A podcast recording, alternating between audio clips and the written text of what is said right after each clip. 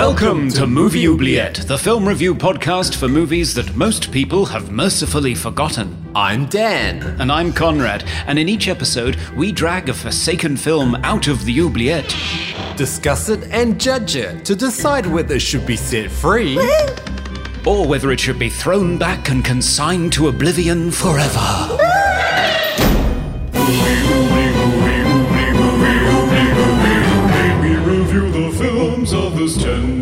Come with us and open up the movie oubliette. Welcome, listeners, to Movie Oubliette, the cross hemispherical film review podcast, with me, Dan, finding spiders the size of my hand everywhere in Melbourne, Australia. And me, Conrad, finding nothing poisonous and just cute, fluffy puppies in Cambridge, UK. Aww. In this podcast, we discuss films of the fantastical nature, horror, sci fi, and fantasy because a collection of serial killer masks, alien figurines, and full size replicas of broadswords are sure to impress any date you bring home. Conrad, how are you today? I am very well. How are you? Very well, very well. Been up to much this week? Uh, no, I've been trying to make good on my promise to watch Marvel movies. So far, I've got three down. Uh, what is it? 18 more to go. I do have to say I did I did watch Endgame uh, recently, and it's uh, it does live up to the eventual uh, Mm. build up of all the Marvel movies. So it's a it's a good conclusion. So you have something to look Okay. forward to after your seventeen more movies. yes. How about you? What have you been up to? I did watch a really cool movie on Netflix recently. Uh, it's called Cargo. I don't know whether you've seen it. No. It's an Australian film, but the lead in it is Martin Freeman, who was not Australian. He's British. Um, it's actually a really great zombie film, but it's almost Oh. an anti zombie film. Uh, in the fact you don't really see that many zombies in it, um, so it's a lot more about survival and uh, yeah, great, great film. So you should check it out. It's called Cargo. Ooh, will do. So anything in the mailbag, Conrad? We've got loads of mail in the mailbag. Oh. Very active fans out there this week. So Neil Davis on Facebook said about Dead Calm. After I posted a picture of Billy Zane looking all sweaty, he said, Given some of the rather fetching woolly tops he wore in Twin Peaks a couple of years before this film, you could say that Mr. Zane's performance technique went from one kind of sweater acting to another. I'll get my coat. I think I replied to that and I said something like standing ovation. yeah. I love a good pun. Yeah, I, I liked that one. And I'd completely forgotten that Billy Zane was in Twin Peaks. I can't remember which character he played at all. So mm, thanks mm. for reminding me. We also heard from our new superfan Chad Rommel on disturbing behavior. He said he saw this film on DVD, mostly because of the director. He was a huge X Files fan. And the most disturbing thing about it was that it wasn't all that disturbing. Ah, yes. Which I think, same conclusion we reached, I think. Yeah, completely agree. We also heard from Jeff Hort on the Neverending Story video essay that I posted on our YouTube channel. If you haven't seen that, check it out. Amazing, by the way. Thank you. Yes, it came out well. The best part was the random trivia, though, obviously. Oh, no. I think that 99% of the other part of the video essay was the best part. Well, it's going down well on YouTube, so if you haven't watched it out there, check it out. And Jeff Hort said, This was so good. Your deep dive into the Neverending Story was so thorough and mindful. I actually just bought the German soundtrack on vinyl because of this episode. Thank you. So Oh, wow. that's great. I wonder if we get a commission on that. We'll, uh, we'll be in touch. yeah. Listening to it on vinyl, I think, is particularly appropriate for 80s nostalgia. Mm. And finally, from Honey Shine Hattie on Instagram, she asked, Is it possible to get your podcasts on Spotify?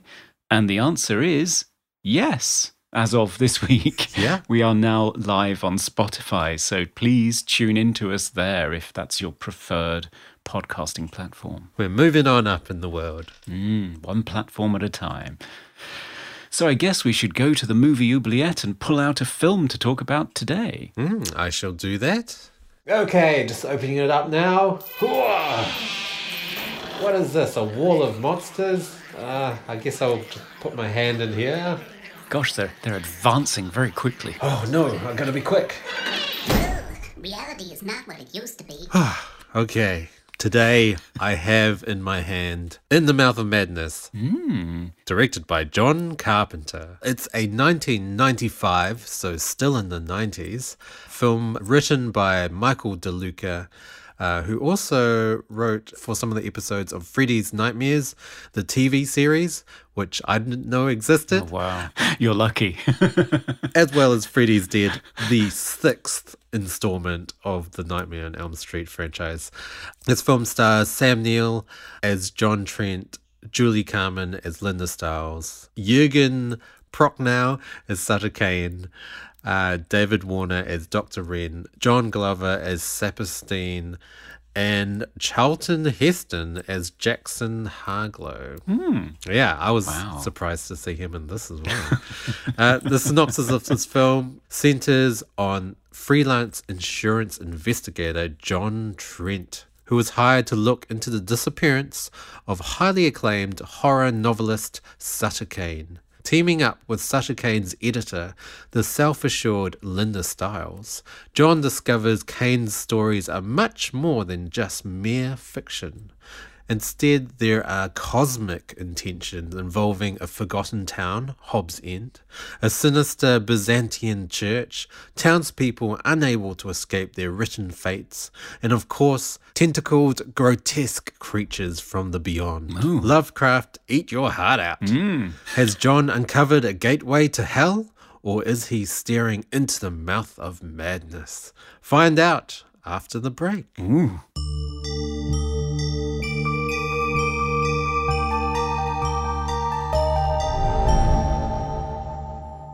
Welcome back, listeners. We're here to discuss John Carpenter's 1994 Lovecraftian horror film In the Mouth of Madness, starring none other than New Zealand's own Sam Neill. Yeah, I, I just wanted to start off by apologizing because previously we've, we have covered a Sam Neill film and I referred to him as an Australian actor and he is not.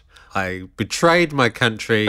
he is a New Zealander. He apparently currently resides in Queenstown of New Zealand and he grew up in Christchurch. But he was actually born in Ireland. So uh, it just confuses things even more. I always thought he was an Australian actor because he's just in so many Australian films. And for a while, he was in this Australian lamb ad. For, so I would see him on TV like every night advertising lamb. so, yeah, you can understand my confusion. yeah. So back to the film. Dan, you had seen this before. Yes, uh, a number of years ago, but um, fairly recently. Yeah, same here. And actually, I just bought the new Scream Factory special edition so I could revisit it again, and this was the occasion. Yes. So, I guess the first thing to talk about is the fact that this is very much a Lovecraftian horror film, and I, I suppose it might be handy if we define what that is. Um, so, Lovecraft tends to combine physics, science fiction, and the occult. He tends to go for atmosphere over plot. His stories tend to be very portentous, and rather than having a boogeyman or a slasher or a monster or something like that, he focuses on unknowable demonic forces glimpsed as tentacles and primordial slime and corrupted human simulacra. So no actual demons tend to show up and go boo. And he tends to find the demonic in the mundane. So rather than the Gothic style of writing, which focuses on castles at night and crypts and so on, he would tend to find uh, horror in everyday objects. So uh, it seems particularly fitting that in John Carpenter's In the Mouth of Madness, the agent of doom isn't some wizard with a special spell book or something. It's a pulp horror novelist called Sutter Kane, played by Jürgen Prochnow or Pro-. I'm not sure how you pronounce that. the star of Das Boot, who's great. So yeah, it's it's, it's a different style of horror. Yeah, so this is also referred to as a cosmic horror, which is a, a hmm. genre I I didn't know was I was aware of, but I do realize that I love that genre because a lot of my favorite horror films are cosmic horror. And in cosmic horror, they often have, as you said, a creature or an entity that doesn't really have a form. It's just an amalgam of just parts and you, you can't really describe it. And in a lot of his works, apparently uh, the creatures or the entities are just indescribable and it's often quite hard to adapt that into film because obviously film is a visual medium and it's hard to create something that's indescribable you know? And and I do think that this film does pull it off. You see glimpses and parts and nothing is static in terms of how it looks. It continuously changes and evolves. And I, I thought that it did that well uh, in terms of visual effects. And it was all practical as well. I think there's only one part that's cgi i guess. Mm. So everything else is practical and, and just good lighting and tons of slime i guess just Yes. slapping on that ky Barrel loads, I think. Yeah. Uh, another one of the special effects I really liked about this film was uh, the pulsating door. Oh, yes. uh, into into the rift, I guess. Really, really reminded me of the haunting, obviously, with this door kind of breathing in and out. Yeah. Except this door looked like it was very wet and slimy. More of that KY again. yeah, yeah, exactly. But uh, I thought it was pretty effective, though. it was, yes. And I think any horror movie where you have a breathing door, it's not a good idea to open it, is it really? No. um, but I, I also have to say that uh, this film is a bit of a Lovecraftian wet dream in terms of references. And to start off with, the title of this film, In the Mouth of Madness, uh, there is a Lovecraft novel, I believe, called In the Mountains of Madness. So direct reference there. Yes, and also At the Mountains of Madness is about a team of Antarctic explorers who discover an unknown life form and then mysteriously disappear. So, this is an area that John Carpenter has covered very well and very famously before. Yes, right. The thing. Indeed, yeah. um, and uh, other references, the books that um, Sutter Kane, the novelist in this film, that he writes, are also direct references to other works that Lovecraft has written with slight title changes, but hmm. obviously direct references. Um, even I I read that some of the lines in this film are taken verbatim from Lovecraft's work. So I think the line that the character Linda Stiles says when the opening to the other world opens up and Sam Neill's character peers into it and she says all these like very profound things about looking at the rift and stuff. Those are taken from Lovecraft as well. So fans of Lovecraft, this is your film really. yes, it really is. And I think a lot of people point to it as a successful attempt at bringing that kind of cosmic Lovecraftian terror to the screen, that sense of staring into the void of infinite space and feeling insignificant and, uh-huh. and ephemeral in the face of eternity. Yes, that's that's the kind of thing they're going for. And I think it's been done successfully a few times. I think Annihilation recently, the film by Alex Garland for mm-hmm. Netflix, is a fantastic example of cosmic horror. Um, the Thing, and then there have been some B movies that are quite fun, like um, The Void. I think it was called. The Void is amazing. I would never say it was a B movie. It's incredible. okay, I should check it out. I haven't actually seen that one. But it's a tricky one to pull off, trying to say, stare into the void and feel insignificant in the face of eternity, and you'll lose your mind, and the old gods will come back and take over the world. And it's a tricky thing to nail. It's actually something that I get from Arthur C. Clarke and Stanley Kubrick's science fiction movies sometimes. I actually find 2001 and 2010 hmm. terrifying in the same way that this alien entity is beyond our understanding and the entire finale of 2001 is just mind bogglingly confusing.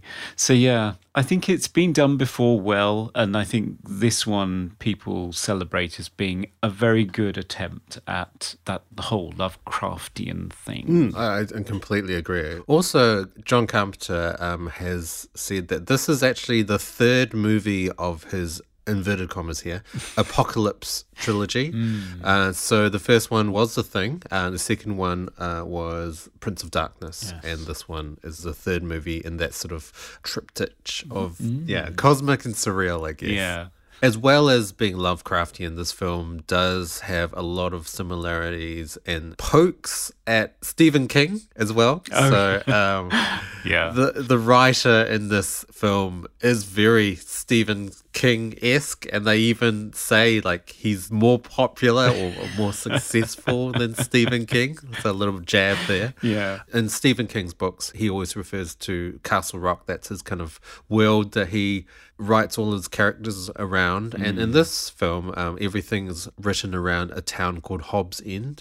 Um, so kind of similar there. And I read as well, there's a uh, short story by Stephen King called Crouch End yes. which has a very similar story and plot to this film. So, in that short story, a couple goes to a town and they get taunted by these deformed children, and these children summon some sort of old god as well, and they can't leave this town, they're stranded there. So, yeah, another reference there.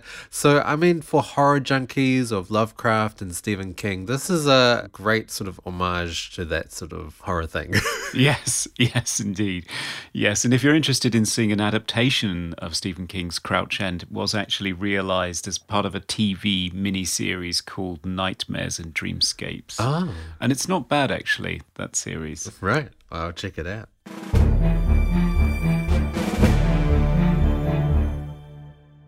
The other thing we should say is that this is also widely regarded as John Carpenter's last good film. Right. Okay. Should we debate that? I mean, John Carpenter for me has always been a little bit of a hit and miss kind of guy. Like some of his films, Halloween, he did Christine, didn't he? he did, yeah. His only Stephen King adaptation. Yeah, The Thing, they're just, for me, just untouchable horror movies. Some of his other films, The Fog, I don't know. It's okay. It's, it has good atmosphere, and uh, that's about it. Similarly, uh, this film, it does have good atmosphere.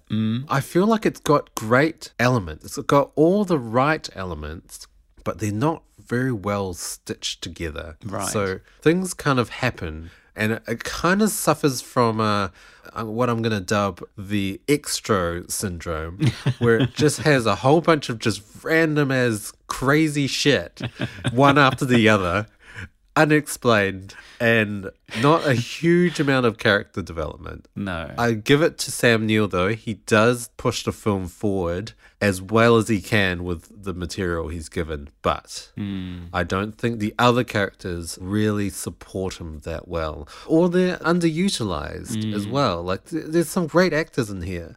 Charlton Heston. Hmm. I really like John Glover as well. He's an incredible character actor, but they're underutilized. They're there for two seconds, really. Yes. I don't. I just don't understand. What are your thoughts? Yes, the same. I mean, David Warner's in there as well, and he's a wonderful actor. He has been in this genre ever since The Omen and Tron, and up to things like Titanic for James Cameron. He's always been a great actor, and he's in a couple of scenes as a psychiatrist. So, yeah, it's a shame that so many of these great actors are wasted. I mean, Sam Neill does have an interesting character to play, and he does go on quite an arc. He plays this insurance fraud investigator whose job is to debunk various insurance claims, and he's very good at it. But as a result of that, he's become quite jaded and he has a very low opinion of the human race. I think at one point he says, the sooner we're off the planet, the better. But he also has no creative imagination whatsoever and is determined that reality is singular and is entirely dismissive of this suggestion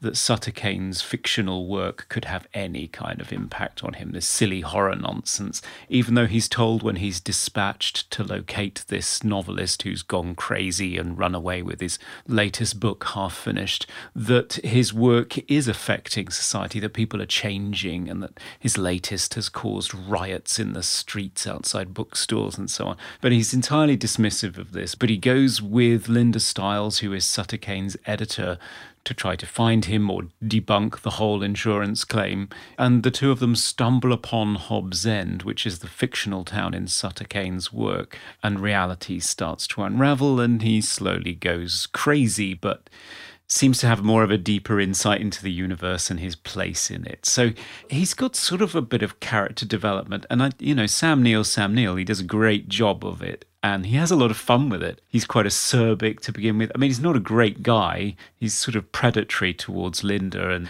there's that scene where he's standing over her and putting his arm on the wall as she's waiting for a lift and hey Hmm. why don't we get out of here and go for some drinks kind of he's a bit of a sleaze bag and he goes from that to insane which is kind of fun to watch but as you say, yeah, the other characters, not so much. I mean, certainly Linda doesn't have a great deal of development, and her behavior doesn't make a great deal of sense. Maybe you can help me figure this out. Um, They get to the town, things are a bit weird. They find this amazing church that seems to stand in the middle of nowhere, and then the townsfolk turn up, firing guns into the air, and they're chased off by a herd of dogs.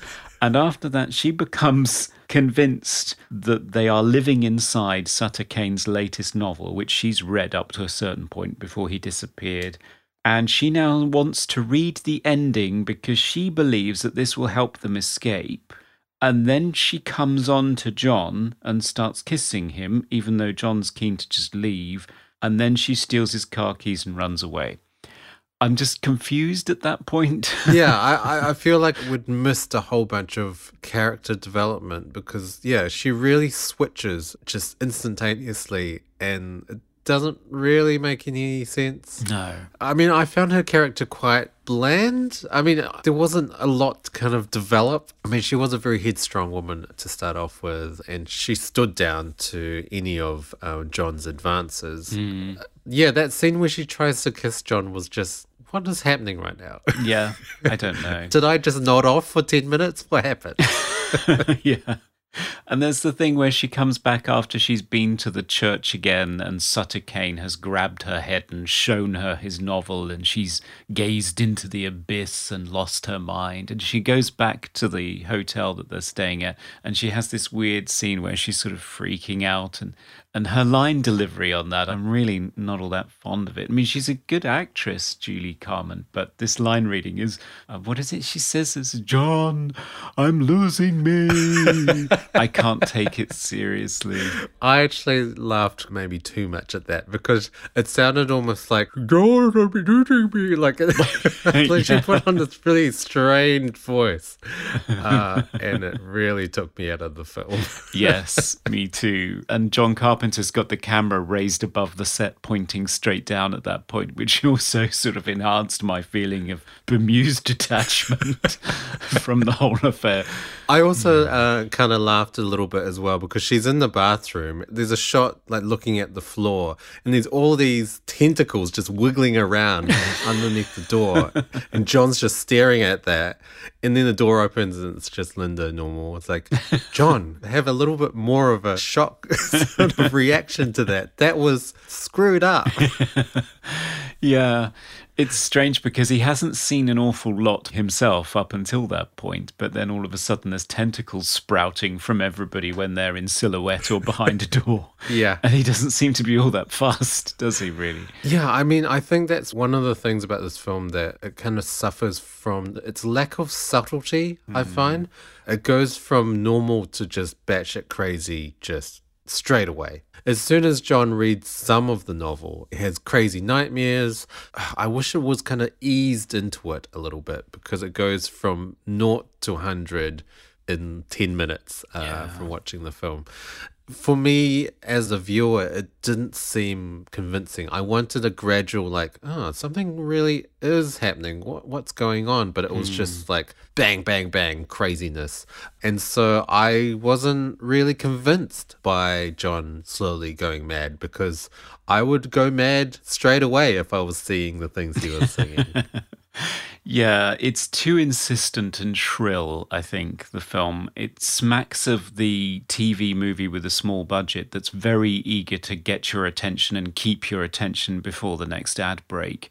So it's all bang, bang, flashy stinger. Mm-hmm. It's all too in your face and desperate to grab your attention rather than building a steady sense of dread and anticipation and the true cosmic horror that you really wanted to get from a film like this. I mean, there's one really good example. There is a scene early on where John is talking to his boss in a restaurant, and a guy walks across from the other side of the street. You can see him outside the window with an axe and puts the axe through the window and then threatens John and says, Do you read Sutter Kane? And then is shot dead by a policeman. Now, classic John Carpenter would have handled that scene in a single shot.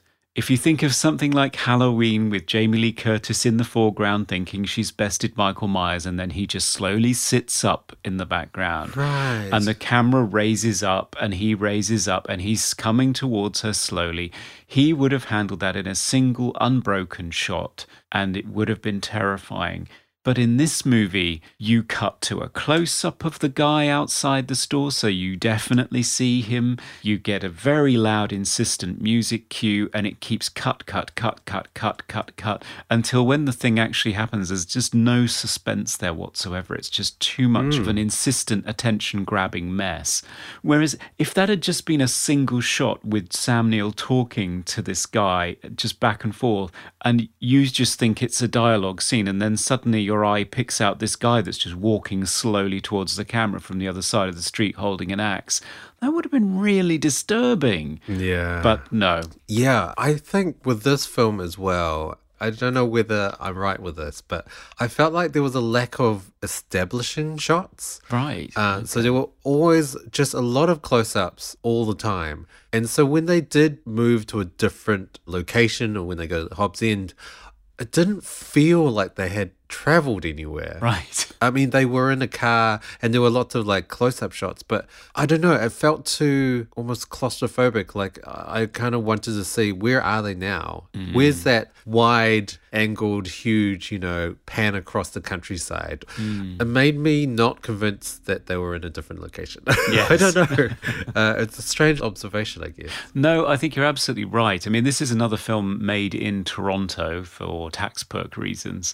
So we, we've been in Toronto for two episodes in a row now.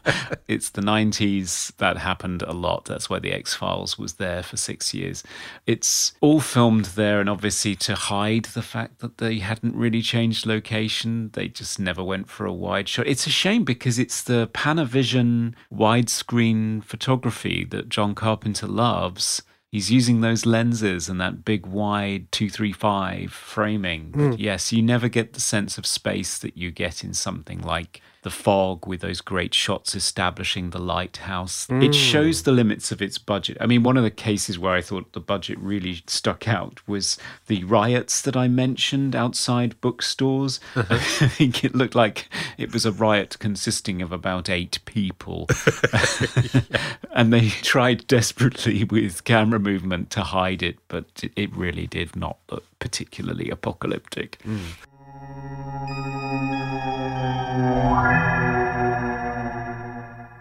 I mean, in terms of, of locations, I found the insane asylum uh, at the start of the film a really compelling location. Uh, apparently, I, I read it was actually a water filtration plant Wow. in the beaches area of Toronto. So, not an insane asylum, but it, I, it was the kind of insane asylum I wished they'd had in disturbing behavior. That really stark, white, sterile, clinical.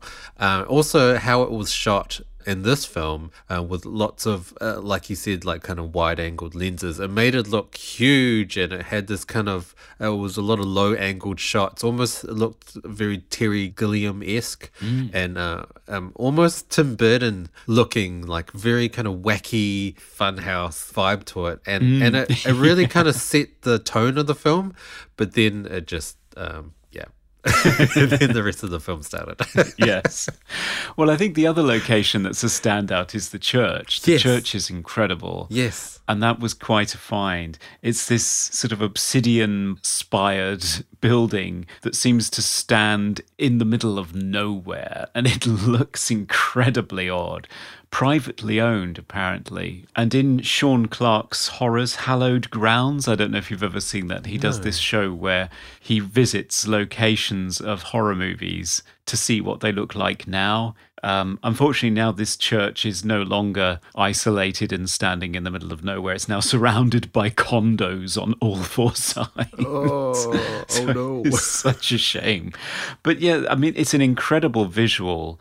And it ties into this sense of churches being isolated from the rest of the world. And it's something that John Carpenter also did in Prince of Darkness, which has this dilapidated church in the middle of a rundown neighborhood surrounded by possessed homeless people. So it's hmm. it's all part of that kind of gothic tradition, I think. Yeah, I mean, it's a very sinister looking church. Um, It almost looks Russian. It's very out of place and it does hold a lot of mystery to it. I wish it kind of utilized it a little bit more, though. Yeah, they sort of stood outside it a couple of times and then there was a dog attack and then they went home. yeah, I, I kind of laughed at the dogs as well because I, I know Doberman, the breed of dog, they're pretty ferocious, but they look kind of small. and so when they were running away from these kind of not even waist high dogs, it, it, it looked a little bit, um, come on, people. it's not scary. No, and it's shot in slow motion, so it just I don't know, it doesn't it's just not scary, is it? I mean, this is the thing that we need to address. Is this movie actually frightening? And I would say no. Mm. I don't remember being particularly disturbed by it. No. I mean, there are some cheap jump scares. There's a hand on Linda's back as she's walking through the black church. Yes. There's Linda jumping full speed at John through the open hotel door, which is a jump that makes no sense whatsoever because he really should be able to see her sprinting across the hallway, frankly. the speed that she hits him at midair. Yeah, uh, and the door looks like it's made out of like crackers or something. It completely just crumbles. It's a ridiculous shot. And they're always accompanied by massive stingers on the soundtrack. And hmm. so, that, you know, there's cheesy jump scares. There's not really a great sense of dread or atmosphere built up over the thing. And the moments when you actually see something terrifying, some of them are good, but I mean, it's not all that terrifying, is it really? I mean, certainly Mrs. Pickman in her tentacled phase is not particularly terrifying. Yeah, I mean, I, I thought it was a little bit too quick as well. Like, he kind of just goes downstairs, he sees a bunch of tentacles squiggling around, and he goes, uh, Oh, well, I'm not going there. Yeah, which is a shame because Mrs. Pickman, who is the kindly old lady that runs the hotel that they're staying at, she's kind of interesting. She behaves sort of slightly odd, and then on one occasion, the camera pans down to reveal that behind the counter, her husband, presumably, is naked on the floor and handcuffed to her ankle. Yeah. You think, what the hell is going on here? but it's never really explained. No. And then later you see her as this tentacled thing monster axing her husband to bits, I think. but it's yeah. a not terribly convincing miniature. So yeah, I kind of wish they'd spent more time in Hobbs End of the town, but as normal Hobbs End rather than just straight to batshit crazy. Yeah. Uh, and, and spent more time kind of developing yeah mrs pickman as a character as as just like a, a normal old lady and then suddenly some weird stuff starts happening and easing into it rather than just like hmm. wow but naked man handcuffed to her on the floor. and no explanation. Yeah. It's a shame it doesn't really build up any sense of mystery hmm. or horror or dread. Hmm. And Sutter Kane isn't all that terrifying either, I don't think. I mean, Jürgen Prochnow is a wonderful, intense, and formidable actor, but he's not in very many scenes and he doesn't really do much apart from spout grand Lovecraftian speeches. yeah. And that's it, really. Yeah, yeah. I, I- found he was introduced almost too late in the film as well. They, I mean, they always talked about Sutter Kane, but I kind of wanted something to visualize. And when he was introduced, it was very quick, and um, and then he was gone. And then uh, the last act of the film, he's not even really in it. So Yeah. Um, Which is a shame because he could have been this like Faustian figure who owes his success to his deal with the nameless evil that he can no longer contain or control. But that isn't really explored in any way. He's just, yeah, says a few profound things and then d- disappears into the void, really. Yeah, I mean, I, I felt like a lot of this film was they'd made these amazing visual effects and monsters and Sutter Kane. The back of his head is this weird face creature that's uh, kind of hemorrhaging out of his head. But they didn't really have any reason to have these things, so they it was just a series of here's something crazy followed by here's something even crazier and i guess it leads back to your your comment before about lovecraftian horror not really having any plot No. and i felt like there wasn't a huge amount of plot with this film No, I mean, you, literally, your synopsis sort of covers it. They go to this town, weird things happen, John goes insane. End of story.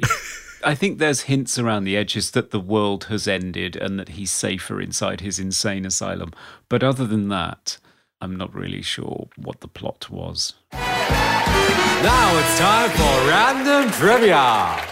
So, Dan, what trivia has tentacled its way out of the void from In the Mouth of Madness? Well, this is a very interesting film, isn't it? There is one scene where Styles swallows the car keys uh, when uh, John is tr- is trying to escape this town. So he's in the car. He goes to turn the car on, but Styles has the keys in her hands, and then she swallows them. and it's not just one key; it's it's a handful of key- keys.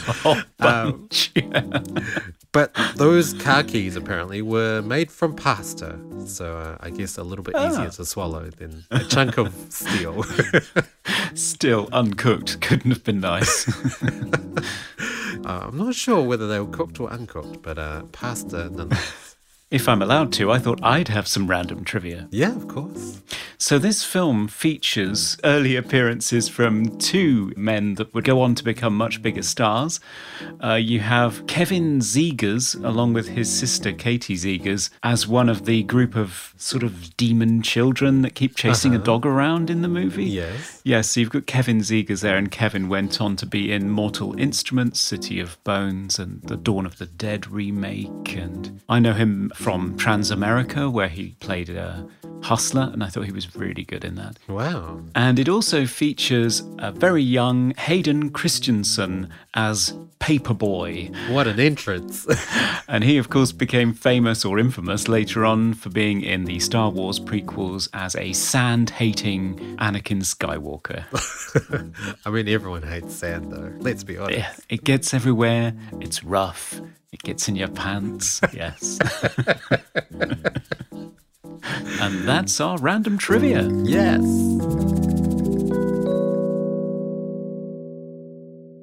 In terms of trying to induce dread, uh, which this film doesn't do, I do feel like the score has a lot to do with that. Yes, it's a rock score. It's John Carpenter, as always, but at this time he's paired with Jim Lang, who is not someone that I'm familiar with. Neither. But this is a score that is very much driven by Carpenter's rock sensibilities. So it's a very guitar heavy score. John Carpenter was, of course, in a band called the Coupe de Villes at one point. Pretty good singer, actually. If you've ever heard the theme tune from Big Trouble in Little China, it's pretty good. Oh, right. Yeah, I, I'm not sure what that's doing here. I mean, I'm all for different types of score, but yeah, I'm not really sure what the light rock from 1990 is doing on this soundtrack. really. It was very kind of reminiscent of, of early Metallica to me, like Into the Sandman, that sort of stuff. So kind of that sort of cheesy metal rock phase. There were a lot of mm. synth pads sprinkled in there, very Carpenter esque pads, but I felt like they were just, as you've said before, just him just leaning on a synth keyboard and calling it a day, you know? Yeah. like nothing too memorable. It was a lot of just like, oh, here's a sustained note and here's another sustained note. yeah, and it's not the synthesizers that I love. I love his early stuff like The Fog and Halloween and Escape from New York, where the synths are analog synths and they sound like synths. So he's creating different textures and interesting soundscapes with all of these repetitive minimalist patterns that are really eerie and disturbing, but have a, an energy that drives the movie forward. Whereas this is this sort of paddy, sample based, sounds sort of like a TV movie, fake orchestral woodwind sounds and. Oh, I hate that stuff. I like synths to sound like synths, uh-huh. and I like an orchestra to sound like an orchestra, and I like the two to be combined in inventive ways. I do not like 90s sample based synthesizers trying to sound like an orchestra. Yeah. I think they sound tacky. Yeah, I completely agree with you. Um, shall we talk about the ending of this film? Uh, this was a, a bit of a deal breaker for me. right? so the whole point of this movie is, uh, apart from obviously the Lovecraftian horror and the, the entity and another dimension kind of controlling our dimension, the crux of this film is the fact that Sutter Kane was writing a novel that was coming true. So all the characters in his novel in the Hobbs End were being realized as real people and they were chained to their fate as written characters. Um, so you you have a, the guy in the bar and he, he blows his brains out with a shotgun and he even says like this is how I'm written or something like that. So that's a really cool aspect. Mm. And then you have Sutter Kane himself tearing his face apart like it's a page from a novel. And then you, you see a hole emerge and it's just pages from a novel. You can see the text on, on, on the paper tears. Mm. I thought that was kind of a bit of a cop out for me. I don't know. It reminded me of, of kids' movies where, like, if you believe in fairies, they come true, kind of thing. if you believe in Sutter Kane's horrors, they come true. And it was a little bit, ah, it's a bit of a childish way of doing it. And, and the fact that in the end, John escapes from the insane asylum, or not really escapes, he just walks out because everyone's gone nuts. and he he goes to the theater um, and he manages to actually pour himself a whole punnet of popcorn and he walks down the aisle with this huge bucket of popcorn and he sits down and he watches the movie and the movie he watches is the movie we've just watched yes. and he is an actor in this movie. So it's very meta. And he starts laughing, and I don't know. just, I just found it like, oh no, what what has this movie become? Yes. It's nearly as bad as the It's All a Dream, but worse than that, it's all a movie. And it's the movie you've been watching and it just disappears up its own backside. It's it's funny you mention children's family films because one of the things it reminded me of, having just done a video essay on it, is the never ending story. Right. So you have Yes. There's all this talk of people who have been infected with Sutter Kane's madness have these sort of double pupiled eyes and they lean in and say, Have you read Sutter Kane? And I can see and he sees you. There are these layers of audiences and the performer and the viewer and the text and the reader, very much like the never ending story. I mean, one of the things I always loved about the never ending story is that scene where the Empress is talking to Atreyu about the fact that they have managed to find a human child because he's been reading the story all the way along. but she also talks about the fact that people have been watching him. So you in the audience realize that she's actually staring directly out at you and she's referring to you and that you are a part of this, which is really spooky. And even as a child, I recognized it and the hairs went up on the back of my neck. In this movie, it hints at these things and it ends with Sam Neill laughing at himself in a movie theater Yeah. and then the credits roll, but it doesn't involve you as a viewer. Hmm. I don't feel it sort of collapses in on itself. It sort of becomes its own self referential vortex and then just ends. Hmm. I don't feel threatened by it. I don't feel involved in it in any way. Yeah. I wish uh, if they had him be in the movie, shouldn't they have like little like glimpses of like the camera crew or you know a cable or a, a microphone or something? You know something to hint at it because when they finally reveal that, you just think did they just run out of ideas? Are they just using like footage they've already used? Like what's going on here? I compare it to uh, I don't know whether you've seen uh, David Lynch's Inland Empire, Right. because that has a similar premise in terms of is this a movie or is this real life? Mm. The characters go through a scene thinking that this is real life, and then you hear a cut, and then it pans out, and there's a camera crew, and she's really confused, like, oh shit, I was in a scene, I didn't realize it. Mm. Uh, but there wasn't any of that, so when you, you have that final reveal, you it doesn't mean anything. No. I had no reaction. No, it just felt like a shaggy dog story, and the rug had been pulled out from under you. Really, it's hmm. it's a shame because I have had that experience before. Even reading, there was a novel by Stephen King and Peter Straub called Black House, and I had a very unpleasant time reading it because I felt as though my mind was coming apart while I was reading it. It's really a disturbing book in that Right. sense, and if you manage to conjure that feeling in in the mouth of madness. If the audience felt as though they were losing their minds as they were watching it that really would be something i think. Hmm. And i think there have been films that have achieved that. I mean lynch is great at that kind of thing Yes. this doesn't do that I mean, I, I do think this film has all the elements of a great film, but they're just not stitched together well. And there's no sense of going somewhere. It just seems to be just bang, bang, bang, bang, bang, bang, bang, the end, laughing credits. yes and I know, and I can't really put my finger on what it really needs to be a great film, but ah, it just doesn't quite get there. No, it doesn't. And yet it's on the cusp of saying something really interesting about the relationship between reality and fantasy and how reality is a delusion agreed upon by the majority. And if the majority becomes the minority, then reality changes. Sutter Kane says when people begin to lose their ability to know the difference between fantasy and reality, the old ones can begin their journey back. And the more people who believe, the faster the journey. Hmm. So this sense of the world could fall apart if enough people lose their grip. And I think this could make the film more relevant than ever when you think of filter bubbles and fake news and echo chambers and the rise of large groups of people who've lost their grip on reality, like anti vaxxers and flat earthers.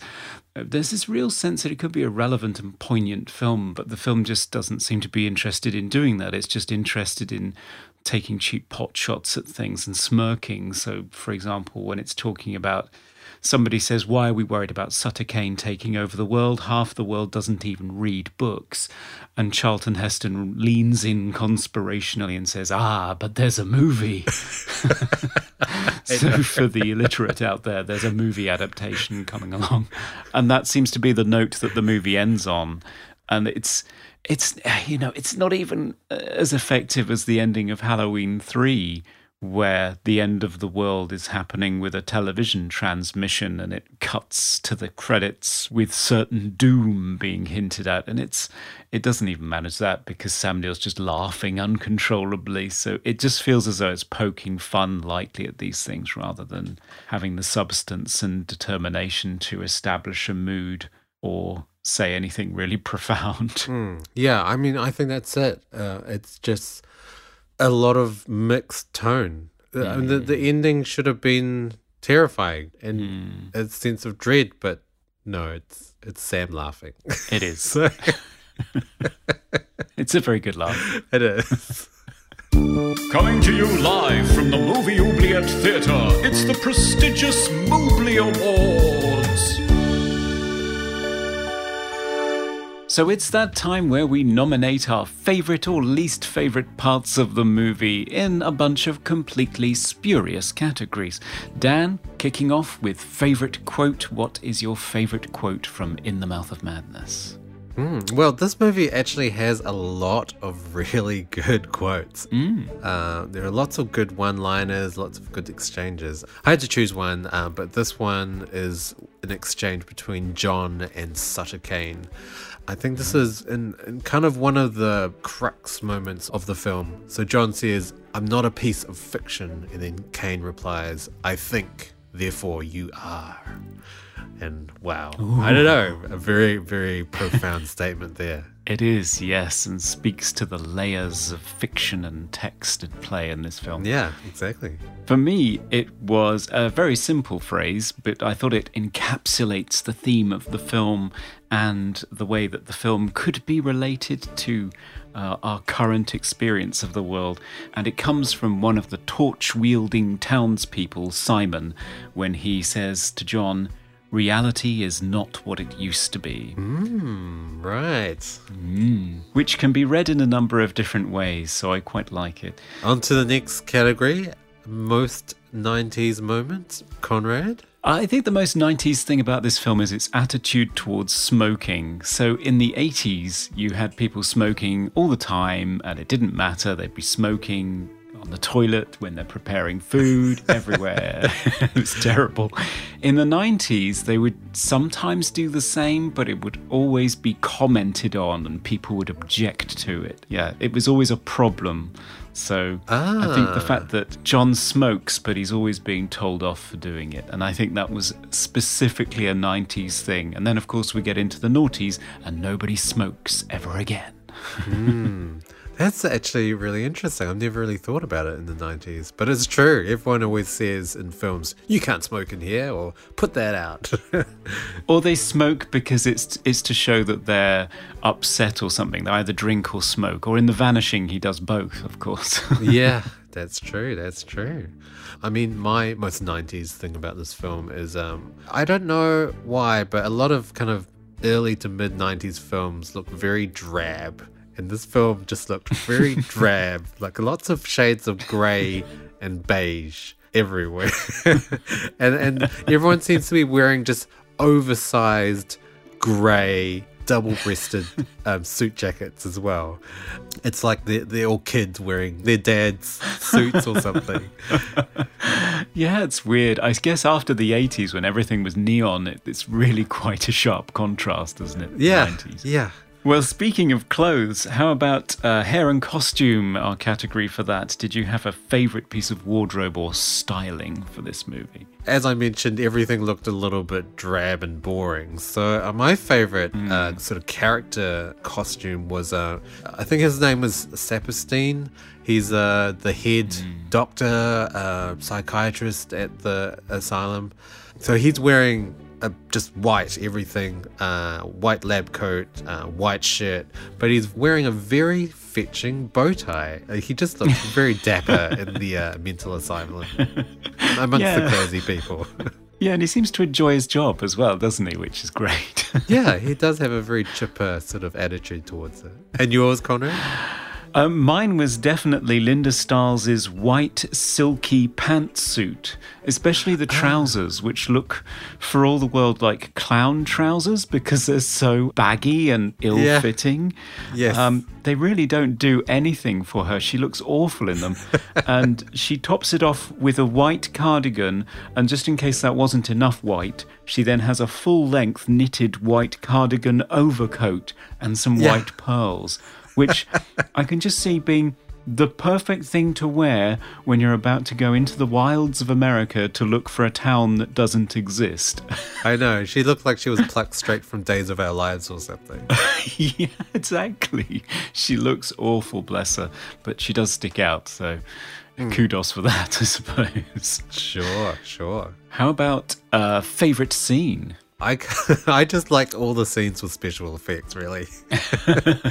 Anything with tentacle creatures or deformed people. I mean, I guess to pick one, I did really like the Sutter Kane scene where he tears his face apart like a page from a, a newspaper or something. Mm. It's pretty, pretty cool. Yeah, that's a very early industrial light and magic computer graphic effect. So Oh, is it? yeah, quite, Huh. Yeah, quite groundbreaking for its time, I think. Great. And what was yours, Conrad? Favorite scene?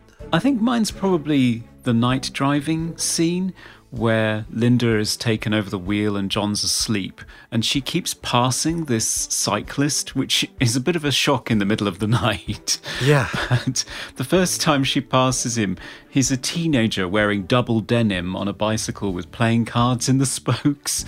And a moment later, she passes him again, but this time he's an ancient old man with a mane of white hair illuminated in the headlights. And he, for all the world, looks like John Carpenter does now, which I think is really freaky. But uh, yeah, she's freaked out and she wakes John up and he doesn't care and goes back to sleep. And then after she consults a map and she puts the map down, all of a sudden she runs over the bicyclist. So she sort of passes him again, but this time she mows him down. And she runs back after she stops the car to see if he's okay. And this kid in old age makeup says, I can't get out. He won't let me out. So he's obviously trying to escape the town and just keeps looping and it's just getting older and older. And I hmm. found the whole thing with the looping and the night driving and the fact that she's alone experiencing it and John doesn't believe her. I actually thought it was quite creepy. Hmm, I thought so as well. I mean, it's especially because it's so dark. Like, you can't see anything apart from the lines on the road and the cyclist coming past. Hmm. Also, good use of sound as well. The um, sort of tick, tick, tick, tick of the, the card and the, and the spokes of the bicycle. Yeah, it, it was a very well well executed scene. Yeah, it's my favorite. All right, so next category, uh, most cliche horror moment. Uh, for me, another loop. It's the Russian doll of "It's all a dream." John wakes up moments, which is just ridiculous. It's like Inception level dreaming. He's three layers down in this nightmare, and he keeps waking up and experiencing something else and going back to sleep again. So yeah, I thought that was probably mine. Although there was another one of my favourites, which is uh, tearing apart shreds of paper. Actually, this time from book covers to form a clue, which in this case was a map, which we saw in the hole, and Yeah, feels yeah. very old and tired. Yeah, it really does, and, and just ridiculously complicated as well. Like, how do you figure that out? don't know how he spotted it. It's just crazy. How about you? What did you think? well, actually, mine was the multiple times of waking up from a nightmare and then waking up again and then waking up. Ah. The, that sort of double scare thing where he wakes up and then he looks beside him and there's the deformed cop from the nightmare beside him and then he wakes up again. It's just like, oh, how many times have I seen this? How many times? Yeah, it's a bit tired, isn't it? Yeah. Okay, well, let's look for some originality in effects. Did you have a favorite effect in this movie? Um, I've already mentioned it. The the Sutter Kane uh, scene where he rips his face apart like it's paper. It's it's just so cool because it's it's a 3D scene and then it suddenly becomes 2D, and then Yeah. uh, he rips his face apart and then it kind of opens up like a flower, but it's it's like a hole in a in a page in a book, and you can see the writing on the tears as well. It's just I just expected him to be pulled into the void by tentacles, just you know the normal thing. But uh, that was yeah, very well done. Yeah, it's interesting as a visual and as a visual representation of what the film's going for, too. It's a good one. I like it. And what was yours, Conrad? Um, mine is the horde of Lovecraftian horrors spilling down the corridor towards John from the abyss. Ah, yes. As we've said before, visualizing Lovecraft is difficult because it's all about the unnameable and you just talk about it, you can't see it because it's indescribable. And uh, you think it's going to be a cop out because Linda's sort of describing it from a book while John reacts, staring into the void. But you do actually get to see the monsters. And it's really well done because it's a 20 foot wide sculpture with various puppets on it and three guys in suits running in front of it. And you only see it sort of out of focus a couple of times, and I think it racks focus to the monsters briefly And just for that one second, they look really freaky. Mm, so I really enjoyed that. I thought it was good. I mean, I loved the special effects in this film, like all practical effects, uh, apart from the, the tearing one. But yeah, just really well utilized. And the camera didn't stay on them too long to make them look completely fabricated. Yeah, but it makes you laugh because you think a 20 foot wide sculpture and three full body suits, and they're running down this corridor under hot lights over and over again for something that just blink and you'll miss it. Yeah, yeah, That's just yeah. the movie's all over, I guess. The joy of movie making, I guess. and what about sound? Did you have a favorite sound effect?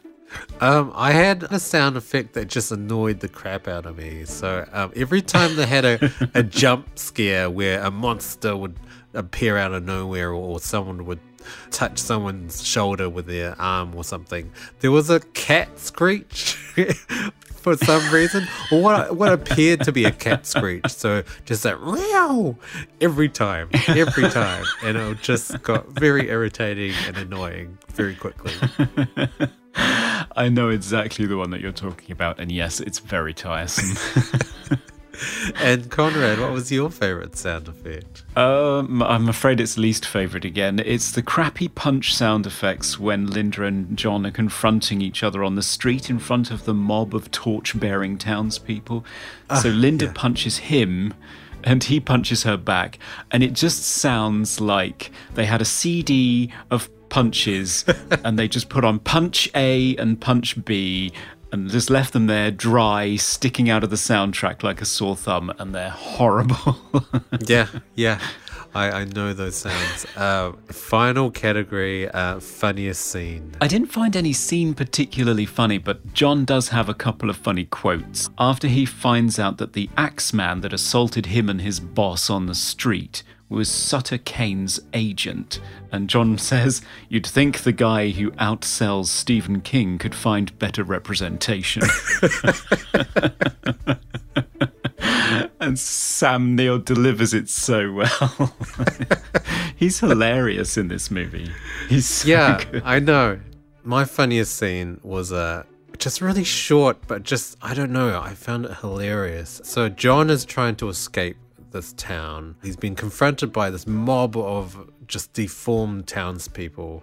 And then hmm. a, a guy wielding an axe runs up to him, and you think, oh, something's going to happen. And then the, the guy with the axe just says, fuck you, and just, just runs off. It's like, what was the point of that? Maybe it was supposed to be a stunt, but they didn't have the money or the time or something. Unexplainable, but hilarious nonetheless. and that's our Mooblies. Indeed.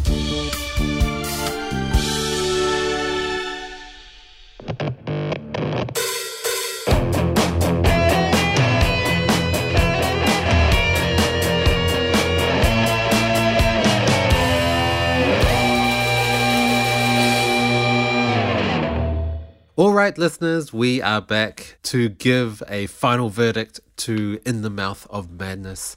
Should this movie be liberated to inspire mass hysteria and axe wielding among the general populace? or should it be torn apart like a cheap paperback novel and launched into the Lovecraftian abyss to be lost forever?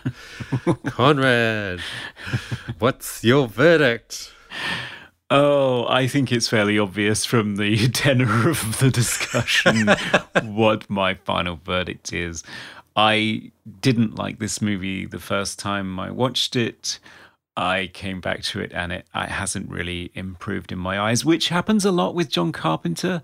Sometimes, you know, The Thing was famously a complete disaster when it was released, and so was Big Trouble in Little China. And since then, it's become a cult classic or a stone cold masterpiece.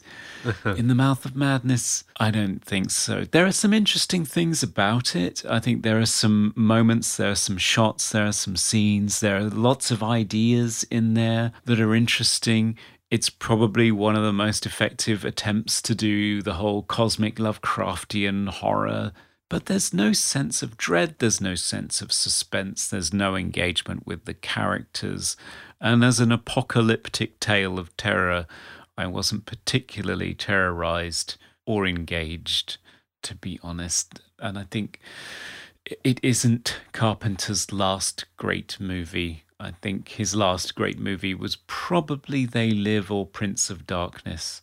And this one is just as forgettable as his others. So I would tear up this pulpy novel and shove it back behind the glistening, bulging door, frankly.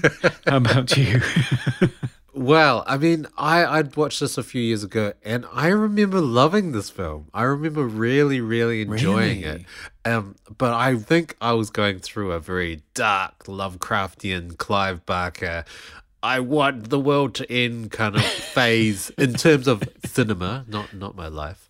Um, so I think it was right up my alley at the time, and as as a more kind of matured cinema lover, I feel like it does not hold up.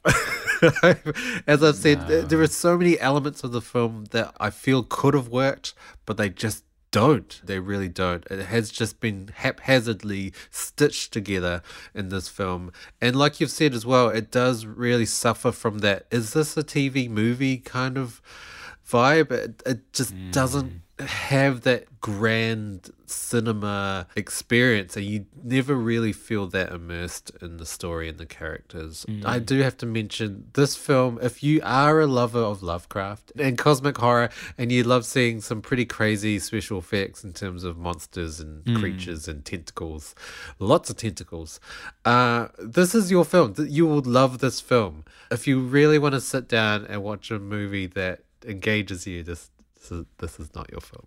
So I, I, I think No. listeners out there, you have the possibility of watching a great film. Approach with caution.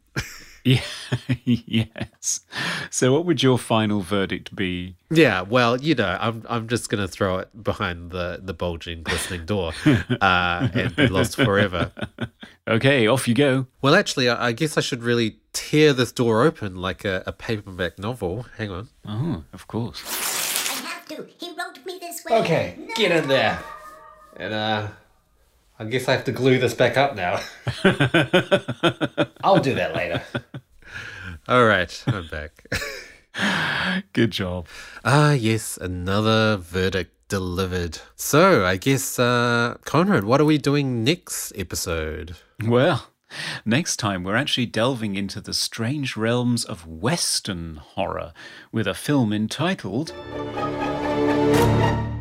Ravenous. Oh, I don't think I've heard of this film. No, me neither. It's a 1999 film directed by Antonia Bird and starring Australia's own Guy Pearce. Mm, some more Australian representation. I love it. And it wasn't even suggested to us by an Australian, it was suggested by our guest, who will be joining us next time. Very excited about that. It's our first ever mm. returning guest. Just can't get enough of us.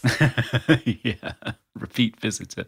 And if you can't get enough of us, then why not check us out on our social media channels? We're on everything as Movie Oubliette Twitter, Instagram, Facebook.